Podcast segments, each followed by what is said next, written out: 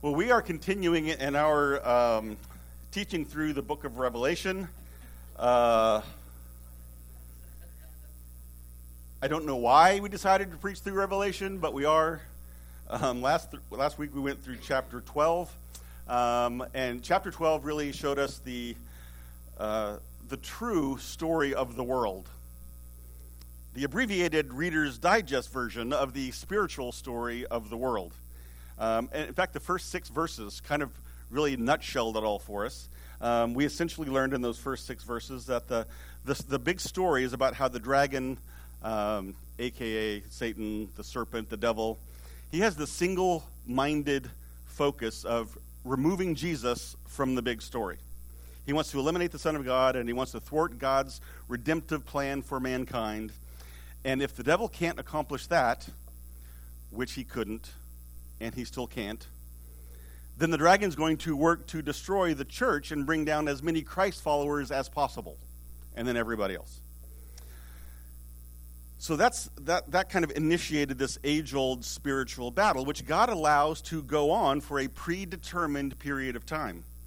Um, we believe that's the metaphoric 1,260 days. It's not a literal period of time. It's a reference to the fact that there is a beginning and an end to it. So God's going to allow this to go on for this 1,260 days, but not one day longer. So then the rest of chapter 12 goes on to provide more detail, more background as, as to how Satan became God's adversaries. There, there was a war in heaven, there was an attempted coup. Satan lost and was kicked out of heaven, um, which also explains why he is so furious. That's one of the use, words that's used to describe him. And it explains why, since he can't defeat God, he can't eliminate Jesus. He's determined to attack the followers of Christ, the church. And we're told that he has a couple of key strategies that he uses in order to draw people away from God, especially the so-called so-called Christians, those who claim to have faith, but it really is nothing more than faith, whatever that means. And so his two main strategies are accusations and deceit. He's going to lead people away from truth and into error through accusations and deceit. And it turns out the serpent is really good at his job. He's had a while to practice, he's learned things. I saw a headline just this week that said fewer than half of evangelicals believe the Bible is literally true. Fewer than half. 40% of born again evangelicals believe the Bible is the actual Word of God. Over 50% reject a number of biblical teachings and principles, including the existence of the Holy Spirit.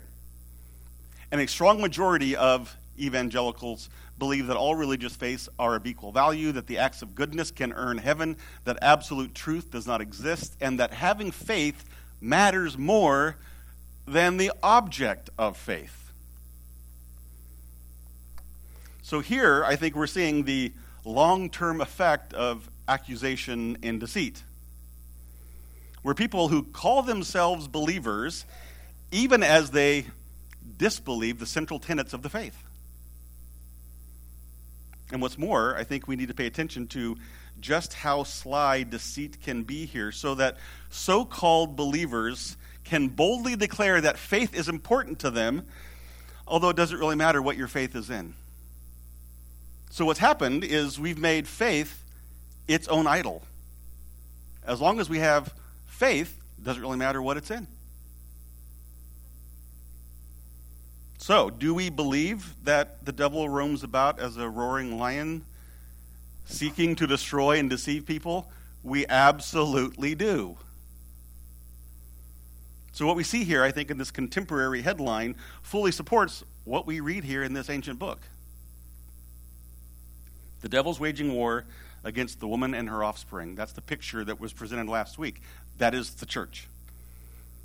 The devil wages war against the church and its people. So the effective tools of the dragon, Satan, the devil, whatever we call him, include deceit and accusations. And now we get into chapter 13 and we learn that he also has helpers to help him in this project. That's where this ongoing story takes us next, chapter 13. And I saw a beast rising out of the sea with ten horns and seven heads, with ten diadems on its horns and blasphemous names on its heads. And the beast that I saw was like a leopard. Its feet were like a bear's, and its mouth was like a lion's mouth. And to it the dragon gave his power and his throne and great authority. One of its heads seemed to have a mortal wound, but its mortal wound was healed, and the whole earth marveled as they followed the beast. And they worshipped the dragon, for he had given his authority to the beast, and they worshipped the beast, saying, Who is like the beast, and who can fight against it? Now, I'll just warn you now that we're going to deal with the, the big ideas through this chapter. We want to maintain uh, our vision, our view of what this story is, how this story progresses. So there are about 14,000 things we could deal with just in this section right here. We're just going to hit a couple of the highlights. Um, otherwise, we're, we're getting into deconstructing all of the other ideals and interpretations, and we just want to kind of focus on what we're being shown here. So, what we are being told is there is a new character now that's introduced to our story. It's the beast from the sea. And, and in Scripture, the sea often represents evil. Sea monsters represent evil. The Old Testament refers to the sea as the home of Leviathan. So, it, it is symbolically this chaotic area of threat and rebellion. And so, fittingly, it's the home of this beast. We're told that the beast has ten horns, seven heads, with ten diadems or crowns on his horns, and blasphemous names written on its head. Now, if you remember, this is strikingly similar to the description we had of the dragon in, in the last chapter, chapter 12. Both have seven heads, both have ten horns. But the dragon had seven crowns, while the beast has ten crowns on his horns. So they're very, very similar. But then John goes on to give us this disturbing description of the rest of the beast. He said it's like a leopard, but with feet like a bear and a mouth like a lion, and this is a very unusual creature to come out of the ocean. And as unusual and as, as, as, as specific as this description of the beast is, it is unusual and it is weird, but it's not entirely unprecedented. We go back to the book of Daniel, who had a vision while he was in Babylon. Daniel's vision included four different beasts, all of whom came out of the sea. One was a lion, one was a bear, one was a leopard, and the fourth beast was different from the others, he said. He did not describe that fourth beast in terms of any kind of animal, but it had ten horns. Now, in Daniel's vision, the, the, the four beasts symbolize four different kingdoms that would come to exert power and influence over the people of God. Evil kings and evil kingdoms who would rule by means of conquest and oppression. It's widely believed that in Daniel's vision, actually, the fourth beast um, was associated with the future power of Rome. And that may be the case in Revelation here. It may not be. But at the time of John's vision and at the time of John's writing, Rome was the most controlling and most oppressive kingdom on earth. So it may well have applied, but it may continue to apply to other kingdoms over time. Which kind of supports our approach to this is that these kinds of events the, the, the, cycles of judgment we've gone through, the seals and the trumpets, and we'll, we'll look at the bowls next, they're not just strictly limited to a pre rapture period of time. These have been occurring repeatedly throughout time. Rome may have been in mind in both visions, but the descriptions of power and, and the reach of the empire may well apply to any number of kingdoms or countries over time. In fact, I think we've seen the likelihood of other kingdoms increase since the time of Jesus' ascension, as countries have, powers have risen and fallen. So John's vision of a single beast seems to be a conglomerate. It's an amalgamation of the four beasts from Daniel, so that the power and the oppression of countries or kingdoms will continue throughout time. Now, we discussed last week that, that heads typically represent wisdom, uh, horns typically represent power, most often a, an oppressive, authoritarian kind of power. And crowns or diadems represent authority. And then we see here, tacked on the end of John's description, it says the beast has blasphemous names written on its heads. And I think this is just an obvious visual counterfeit to what we find in Revelation 19:16. We're told that the conquering Jesus returns, and he has a name written on his thigh which says King of Kings and Lord of Lords. So here we have a counterfeit Jesus who has blasphemous names written on his head. It's, it's mocking, it's mimicking. So Jesus' name, say, King of Kings and Lord of Lords, and this beast is like a petulant fifth grader that says, oh, huh. I got names too. So what we're being given here in this vision, it, it, it's a vision of oppressive and powerful governments with far reaching authority. And they're in the service of, they're being used by, they're being manipulated and controlled by the sea beast. Now, of course, there are any number of interpretations we can get into, any number of details about this. You know, we, we can debate whether the ten crowns denotes ten different countries that rise and fall and there's a succession of power, or whether it's a, it's a cabal, it's these ten different countries all working together. Lots of people spend lots of time trying to figure out who these ten people are. I'm not sure it matters all that much. I tend to think that since the numbers 7 and 10 represent wholeness or completeness in Scripture, that these numbers really just refer to this period of time in which any and all oppressive rulers will reign. There will be a time where kingdoms behave in this fashion. We're going to see an abuse of power until the fullness of time from God's perspective. So we're not going to waste a lot of time in speculation on this. I think it detracts from the big story. We're being told that the dragon gave his power, gave his throne, gave his authority to this beast, and this power is significant, which means that the kingdoms, the governments, will be powerful and oppressive. But then the description says that one of its heads seemed to have a mortal wound, and the wounded healed, and the whole earth marveled as they followed the beast. Now, in a more literal word for word translation here, it, the, the text might say something like the, the head of the beast appeared as slain to death. And that verbiage sounds familiar. It had this wound that seemed to be life ending, but wasn't. It miraculously recovered, but the language is important as slain to death. You remember back in chapter 4 where John's being told that the lion is worthy, and then a lamb appears, and the lamb appeared as slain to death. So I think this is an intentional attempt to deceive. The beast wants to present a counterfeit to Christ. He wants to present a counterfeit to the Messiah, and so he mimics or he mocks this appearance. So, between the power given by the dragon, the authority that it's allowed, and this miraculous recovery from a mortal wound, the beast from the sea is and was and will continue to be worshiped, which in turn meant that the dragon is worshiped, because that's where the authority and power comes from.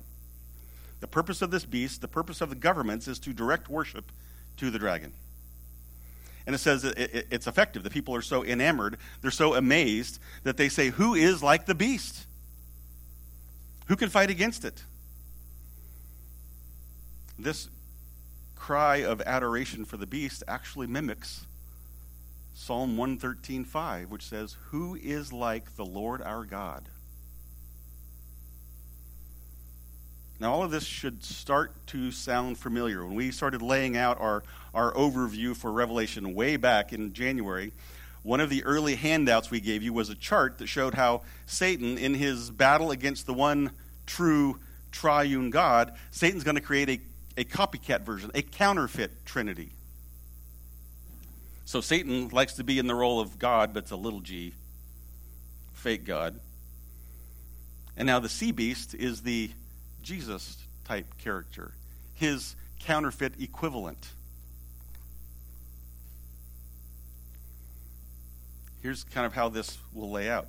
So, for every person of the Holy Trinity, there is an unequal, but opposite and unholy person of the counterfeit Trinity.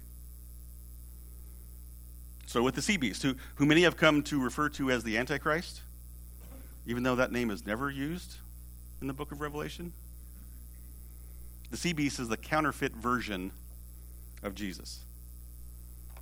And we see how Satan tries to mock or counterfeit to lead people astray. They're both in the image of their father. They both receive authority from their father. They're both mortally wounded. They're both resurrected, possibly, kind of. And they both direct worship to their father. And this tactic of deception is very, very successful, evidenced by the fact that people say, Who is like the beast? He's worthy of worship. So the dragon's very effective at getting directing worship away from God and towards himself. But wait, there's more.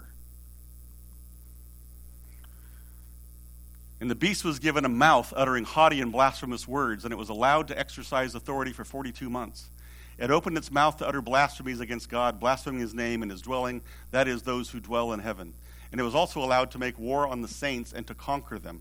And authority was given it over every tribe and people and language and nation, and all who dwell on earth will worship it.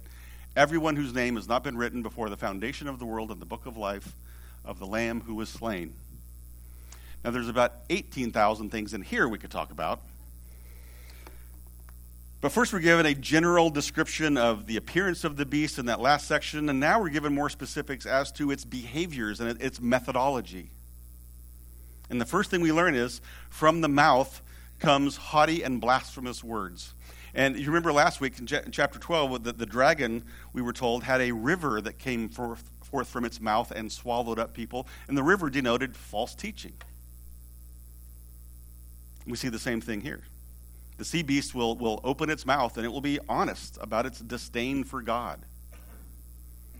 Haughty is, is arrogant, it's high minded.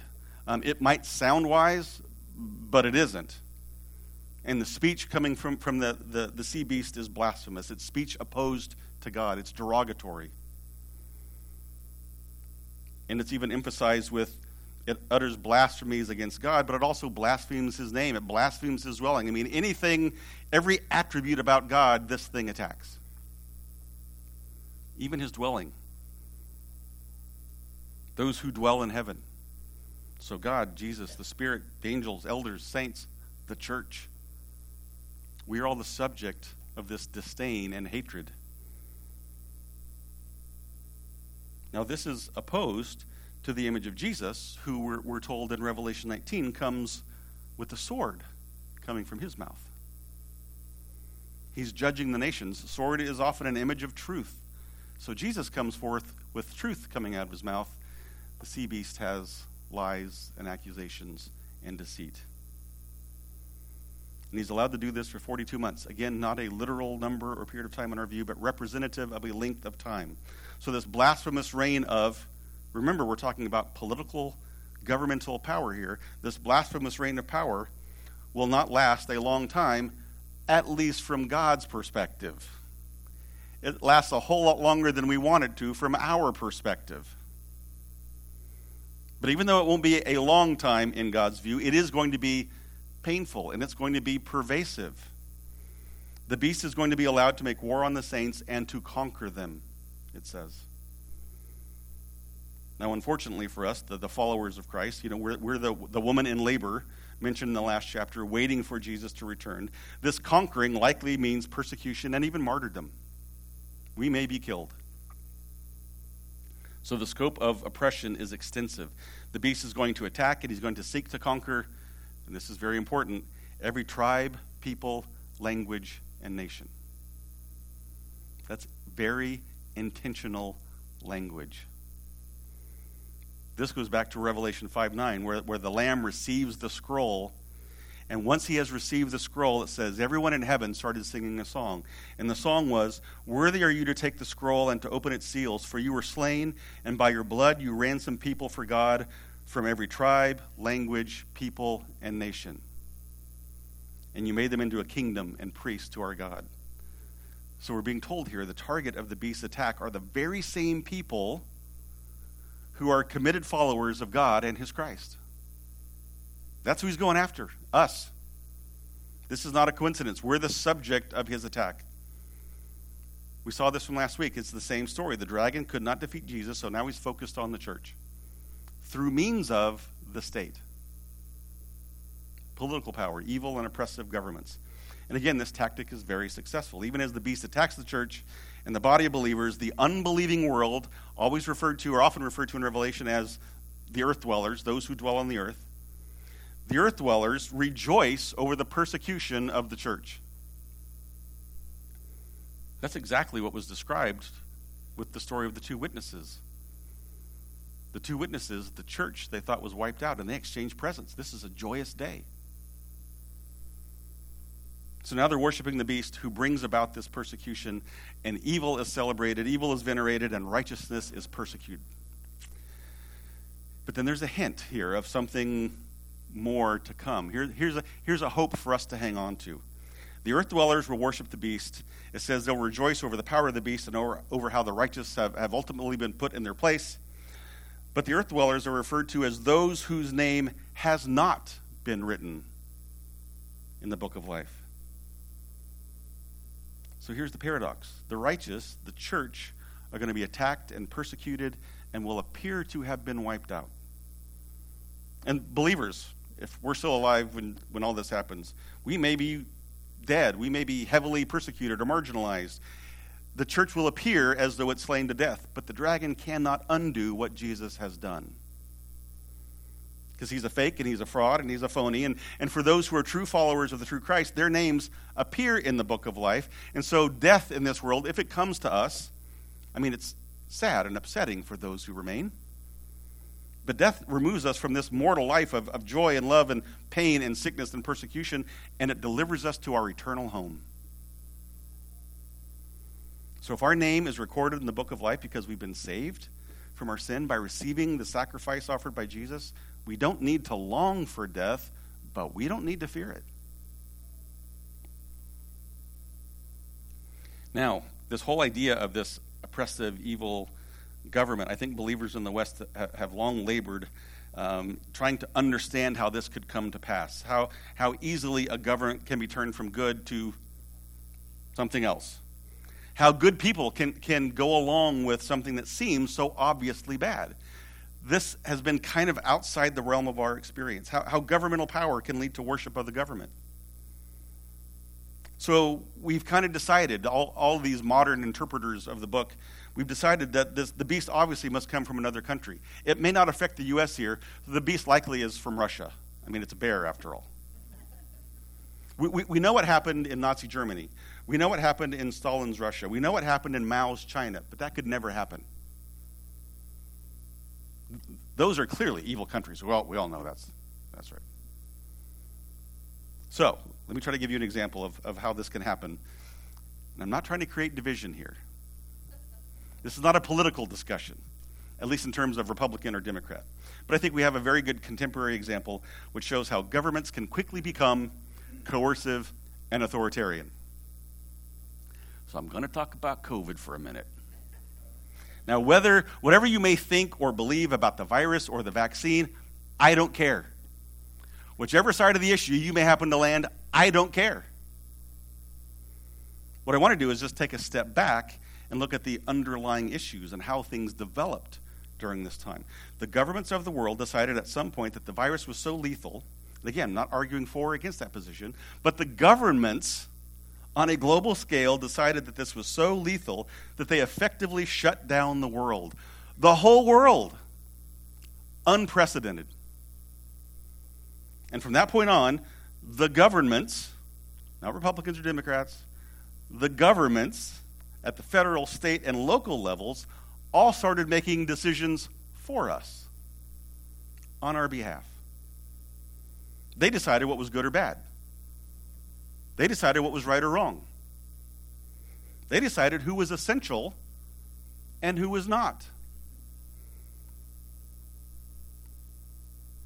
Now, who knew that an essential part of living life as an American was having steady access to weed and alcohol, but attending church was not essential. The governments decided that the vaccines were a medical marvel. Not arguing for or against that position. But once they made that decision, they began to coercively force people into receiving the vaccine. I mean, you could lose your job if you did not comply with the government mandate. People lost jobs because the government declared that this science was more important than anything else. So their values and their morality mattered more than yours. And then rather than being able to rely on our own gifts or talents or skill sets as employees, as employers, the governments took away our livelihoods in, in many, many cases.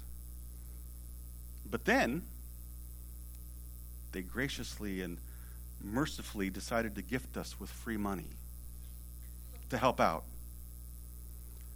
money that came from us in the first place.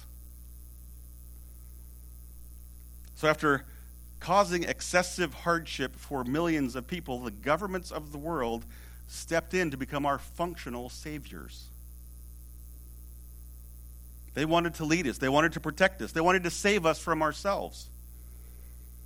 And the government became in this the governments became in this instance for all intents and purposes omniscient and omnipotent. So, in my opinion, it wasn't a coincidence that places of worship were specifically targeted. I don't think the government wanted the competition. Do you know the governor of New York even said that the vaccine was an answer to prayer? Again, not arguing, it may be. But she went on to say that it was God's will that we take this answer to prayer, and really it was the job of the state to enforce God's will. And there we have this marriage of church and state, which apparently was bad before, but now it's okay. Now, on the surface, it may have seemed like the right thing for governments to do, and perhaps it was. I'm not arguing that point. I'm simply stating the fact that the governments far exceeded any levels of authority that they had previously enjoyed. And by and large, everybody went along with it. And what was established was these conditions for further future abuse. The dragon's a deceiver, he's an accuser. And both of those things have been on full display over the last several years. I mean, the name calling, the hysteria that has ensued has been breathtaking. I think the COVID crisis has shown us how these conditions can develop for governments to exert extreme and oppressive authority. Even if this was not the case, it shows us how it could happen in the future.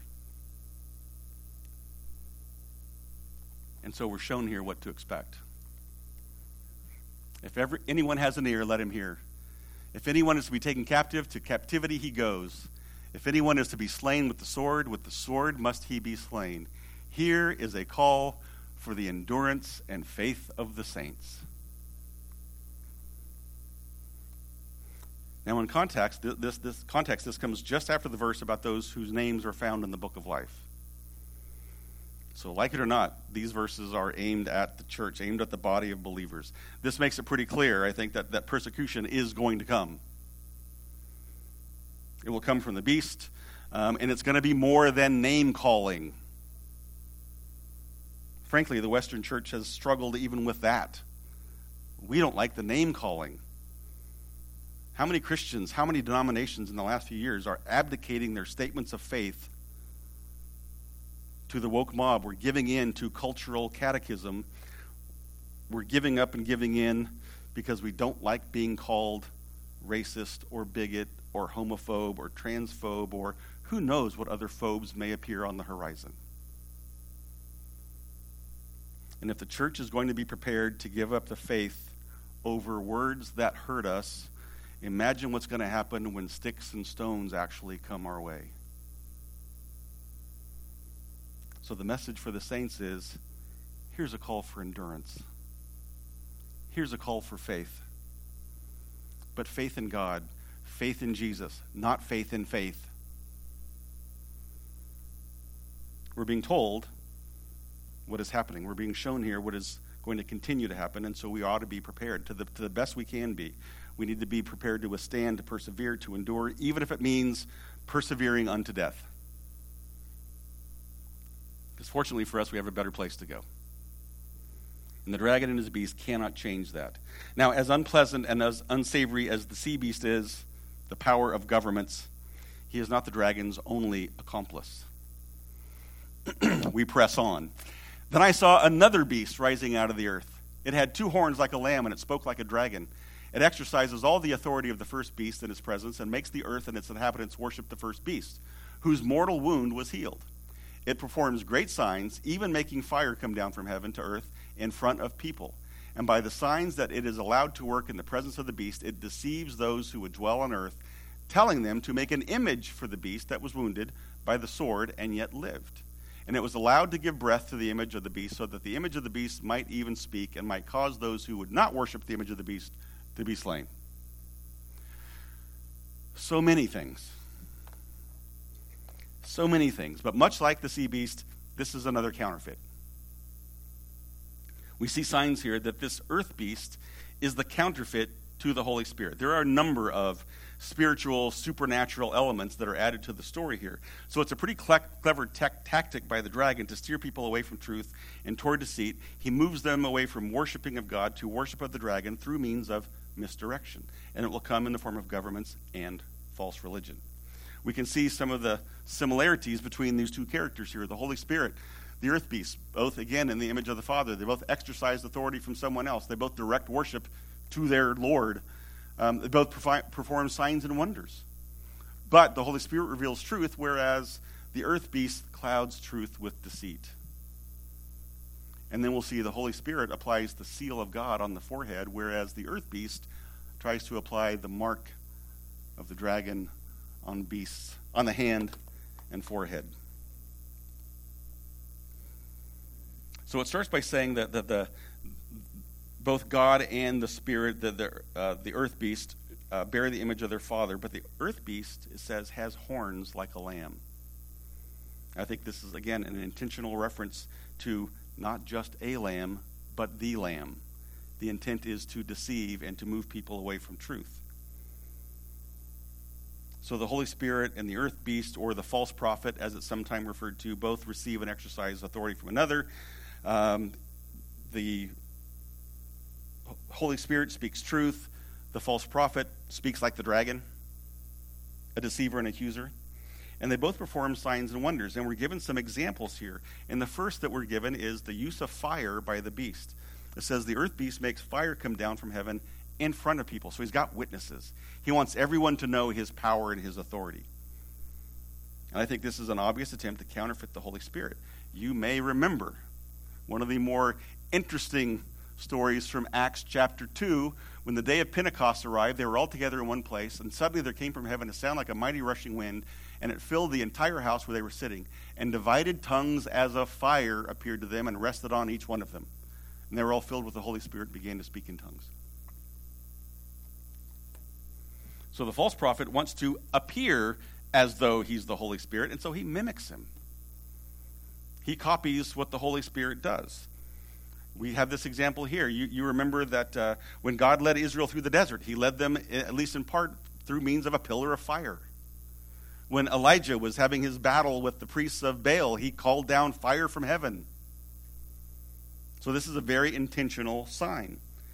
The use of fire is used to mislead people, it's to mimic and counterfeit the power of God, to lead people astray. And it's especially effective among those who claim to believe in God. They're familiar with these signs they don't have a real faith. And it works. The false prophet fools the world. It says he deceives those who dwell on earth. We, we've run across that term before.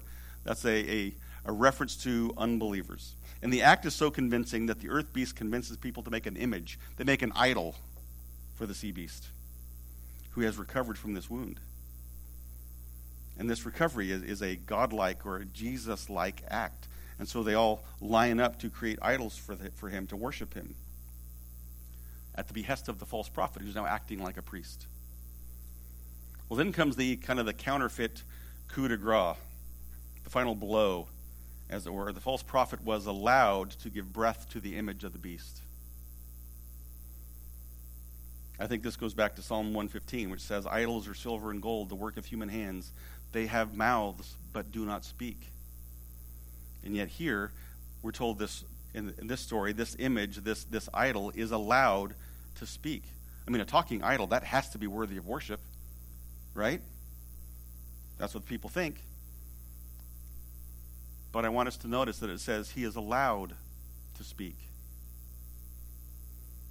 Which means, at some level, God is allowing this to happen.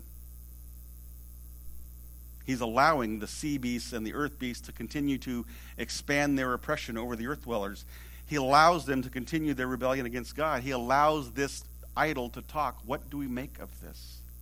Why would this be? Well, we're not told explicitly what God's motives are here.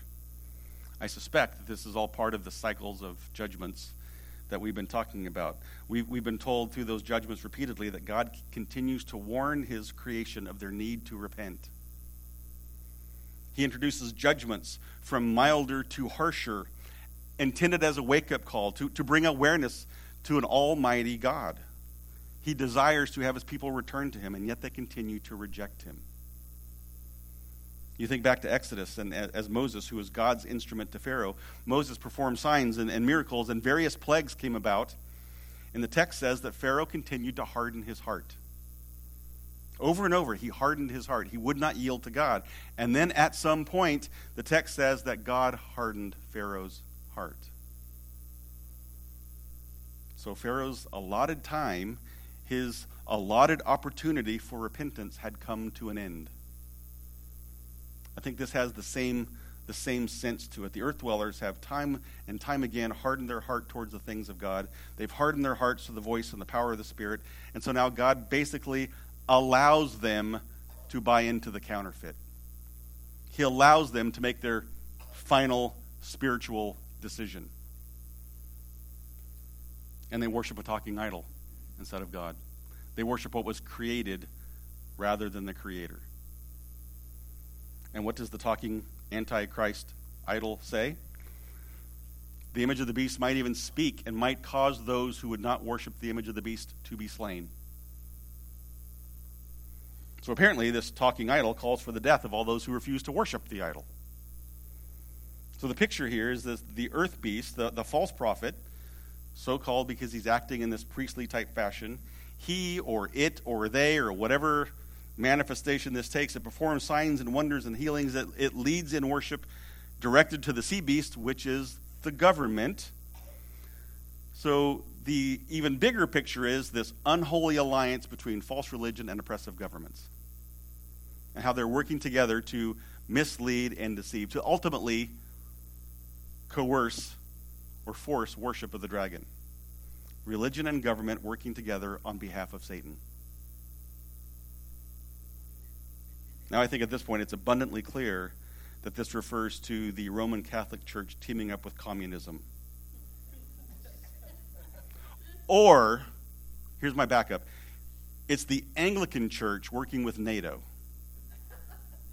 Or, could it be the prosperity gospel teachers in cahoots with the World Health Organization? Or, the European Union working with the Unification Church? Well, I'm being facetious. You got that, right?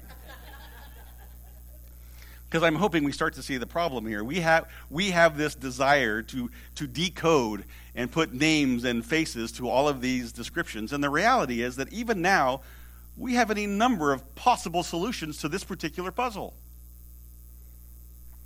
Which is the point the world is already poised to move into the next phase of God's redemptive plan, but this has been true before as well. We've been through these cycles before. And I suspect that when the actual time comes, when Jesus is saddling up the horse, when we're getting close, I kind of suspect the solution to the puzzle here is going to be something we didn't really have on our list of usual suspects. I mean, the collective power and, and, influence of the Roman Empire, combined with the power and influence of the Catholic Church, has fit this description on several occasions. And yet, Jesus tarries. So we just don't know God's timing. We're not even entirely sure who the players are. If, if these are particular people, or if they're organizations, or combinations of peoples and groups, all we're given is some signs and things to watch for, but not much more we know that the dragon begins to take more control and more authority through the work of governments and false teachers. And boy, howdy, does this fit us today? Now, I'm not saying Jesus is going to be back by Tuesday. Don't cancel your travel plans. But things are lining up as they have many other times before. So, then, just to make things a little more confusing for us, also, it, the it refers to this idol, the image of the beast, causes all, both small and great, both rich and poor, both free and slave, to be marked on the right hand or the forehead so that no one can buy or sell unless he has the mark. That is the name of the beast or the number of its name. This calls for wisdom. Let the one who has understanding calculate the number of the beast, for it is the number of a man, and his number is 666. Thanks for coming. We'll see you.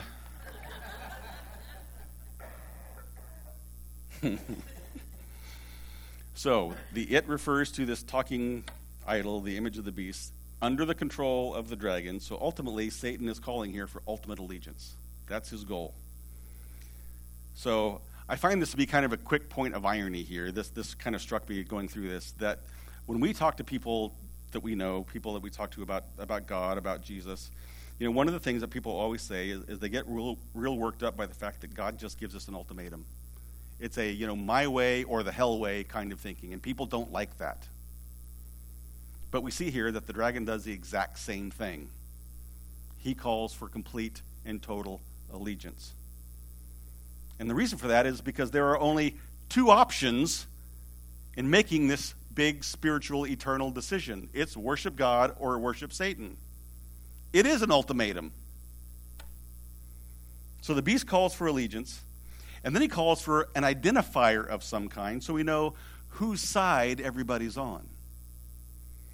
And of course, this has provided endless speculation, endless, ongoing, eternal speculation. I'm not sure I have a good answer for you. I have an answer.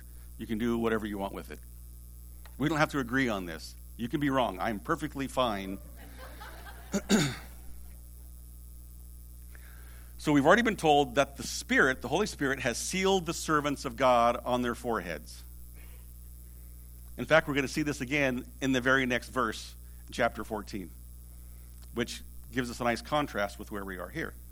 So when we choose God, when we put our faith on the salvation offered through Jesus, we are sealed. We are marked.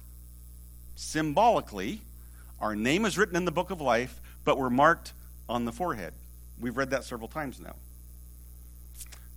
So the counterfeit version is the beast wants everyone to choose to choose him and to worship him and to receive his mark. And it says he wants everybody, small and, and great, rich and poor, slave and free. He wants everyone to turn away from God and worship him and to make it official, make it obvious to some degree. He wants everyone to be marked with his sign that says on the right hand or the forehead.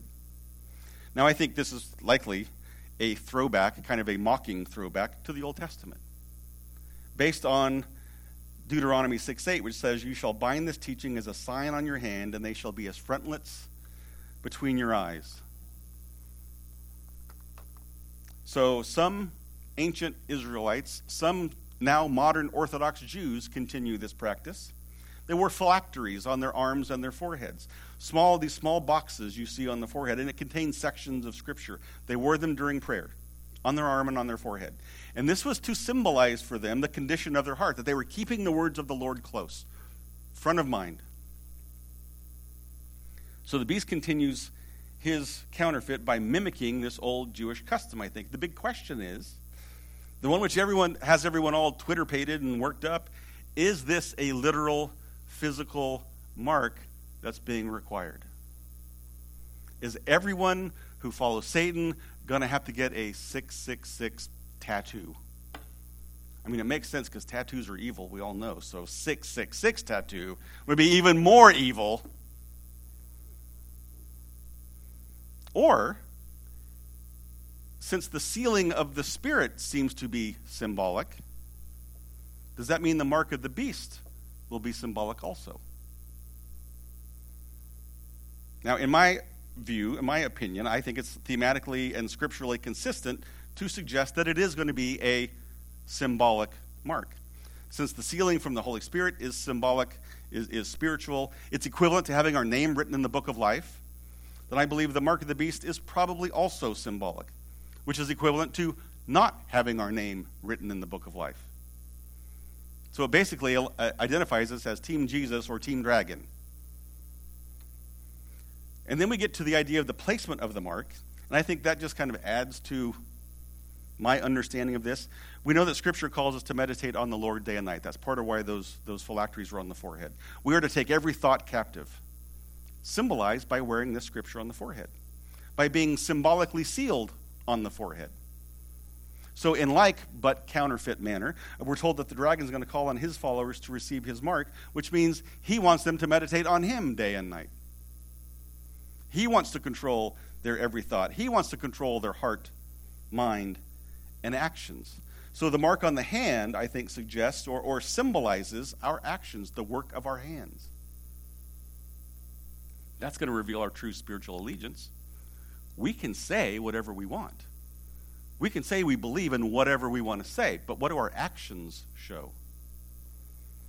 Scripture says that we'll be known as Christ followers by our fruit. I think the same is true for Christ deniers. So, in essence, I think what, what's being shown here is that there's going to come a time when there are going to be obvious distinctions, probably in personal behavior, which will highlight who we worship, who our allegiance is to. It's going to be based on our, our lifestyles, based on our choices, based on our behaviors. Who we worship is going to be obvious for all to see.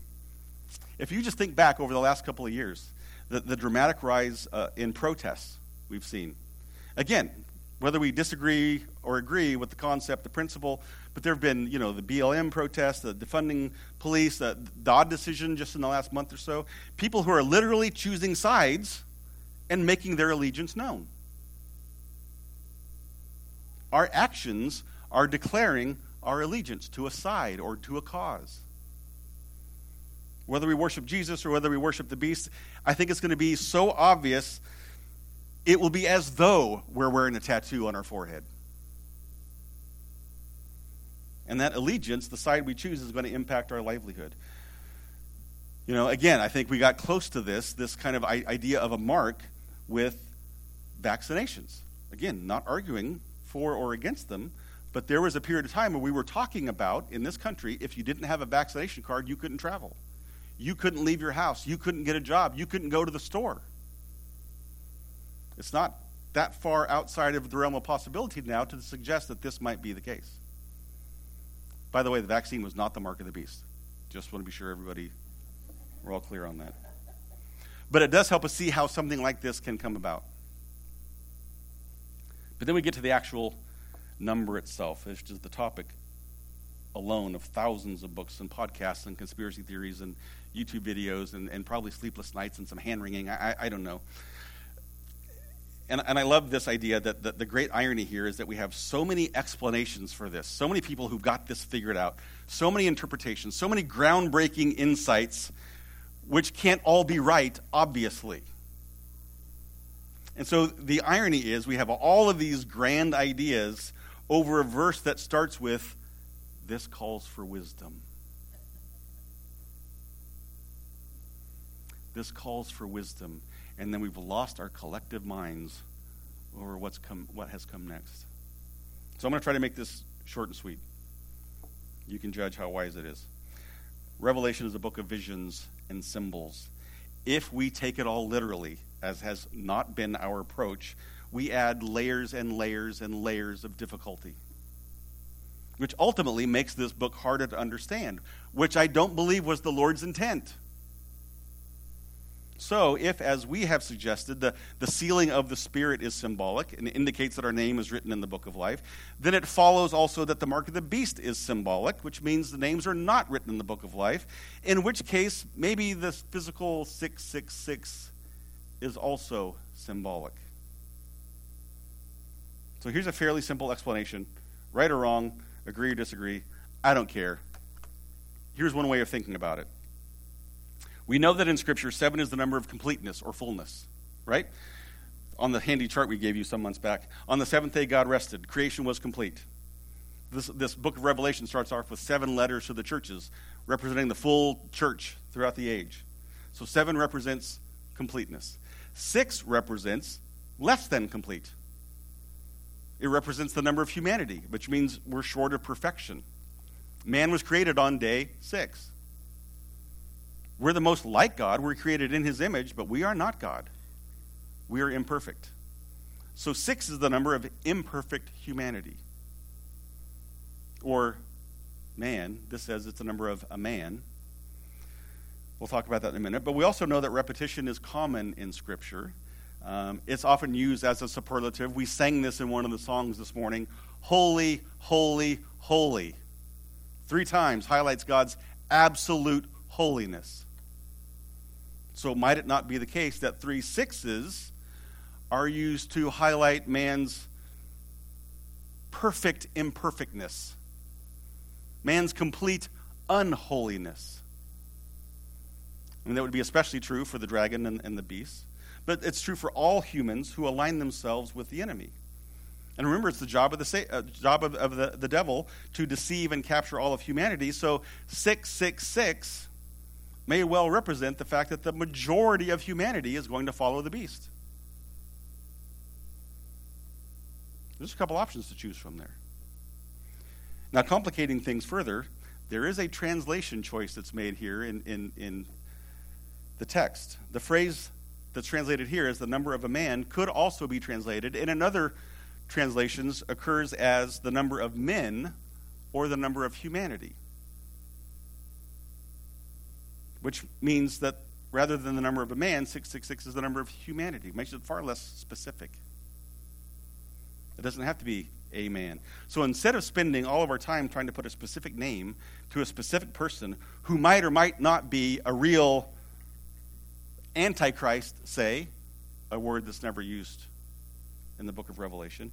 Instead of using some arcane name and math trick like gematria, where we assign numerical values to letters and then we try to combine names and figure out who 666 refers to, perhaps we should rely on wisdom and try to see this verse in context. In the big picture, the context is that Satan is not God, he just wants to be. His only goal is to try and be like God by usurping God's kingdom, by deceiving people into worship him, worshiping him rather than God. And he does this through means of oppressive governments and false teachers. And what better method of false teacher than to take us into the weeds on 666? And we lose sight of the fact that we, what we should be talking about in the first place. So Satan's going to use men and women, their number being six. He's going to use men and women in and throughout their positions of government. He's going to use men and women uh, as false teachers. Satan is using God's creation against him. And this call for wisdom takes us right back to verse 9 and 10. Here's a call for the endurance and faith of the saints. There's our wisdom. We have to endure, and we have to be solid in our faith.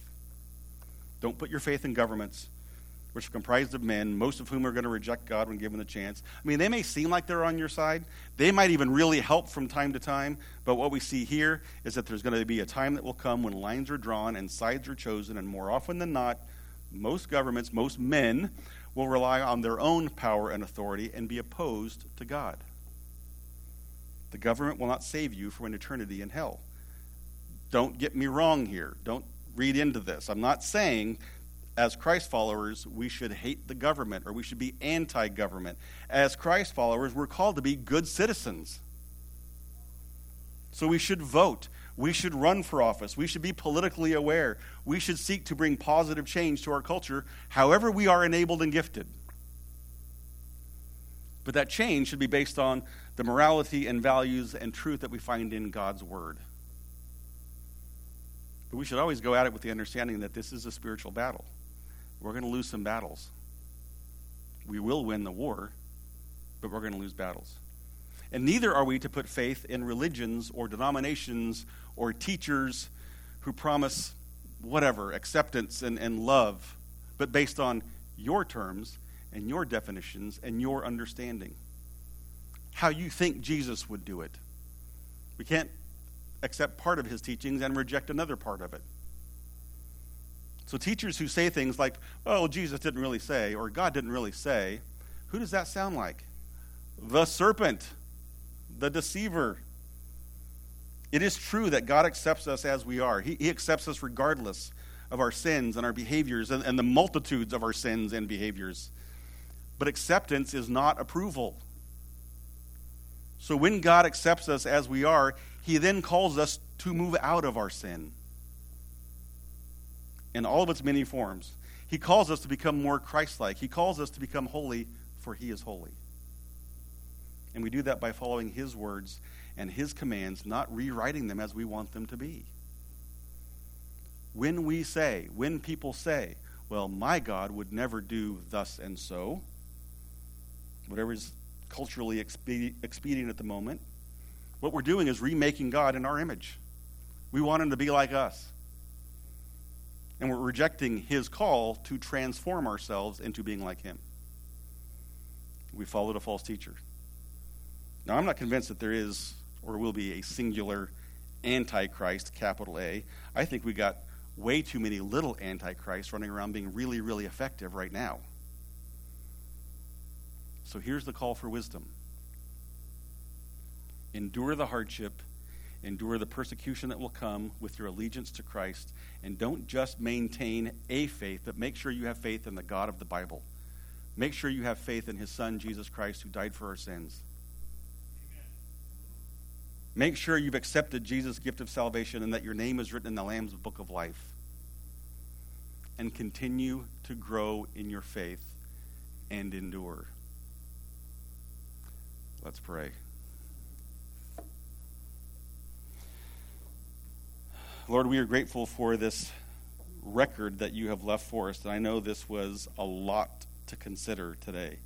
There is a lot to work through. But I don't want us to get caught up in the weeds. I want us to continue to see this story as, as it is being revealed. That just as there is a God the Father, God the Son, and God the Spirit, there is a Satan, there is a antichrist earth beast, there or sea beast, there is a false prophet earth beast, and they're all designed to work against the power of the Trinity. Lord, I pray that as we go through our life, we see where those battles come into our, our own life. We see where those, those lines are drawn, and we continue to, to choose allegiance to God. We choose to continue to put our faith in Jesus Christ. And as we encounter others who are still struggling, who have made no commitment to faith of any kind, or who just claim to have a faith, Lord, I pray that you give us courage. I pray that you give us wisdom to know how to uh, interact with people that we see around us we see all these signs around us. This, we, we may well be close to the end. All we know for sure is we're closer than we've ever been. But we are still called to live lives of, of uh, worthiness, to, to live lives according to the calling you've placed on us, and to share what we know with others. So continue to equip us, encourage us to speak to others, to share the love of Jesus with others, and help us continue to stand fast, stand fast in our own faith. We thank you for your love for us for what you have revealed to us, for giving us these warnings to help us be prepared for what we are going to see. We thank you for your great love. In Jesus' name, amen.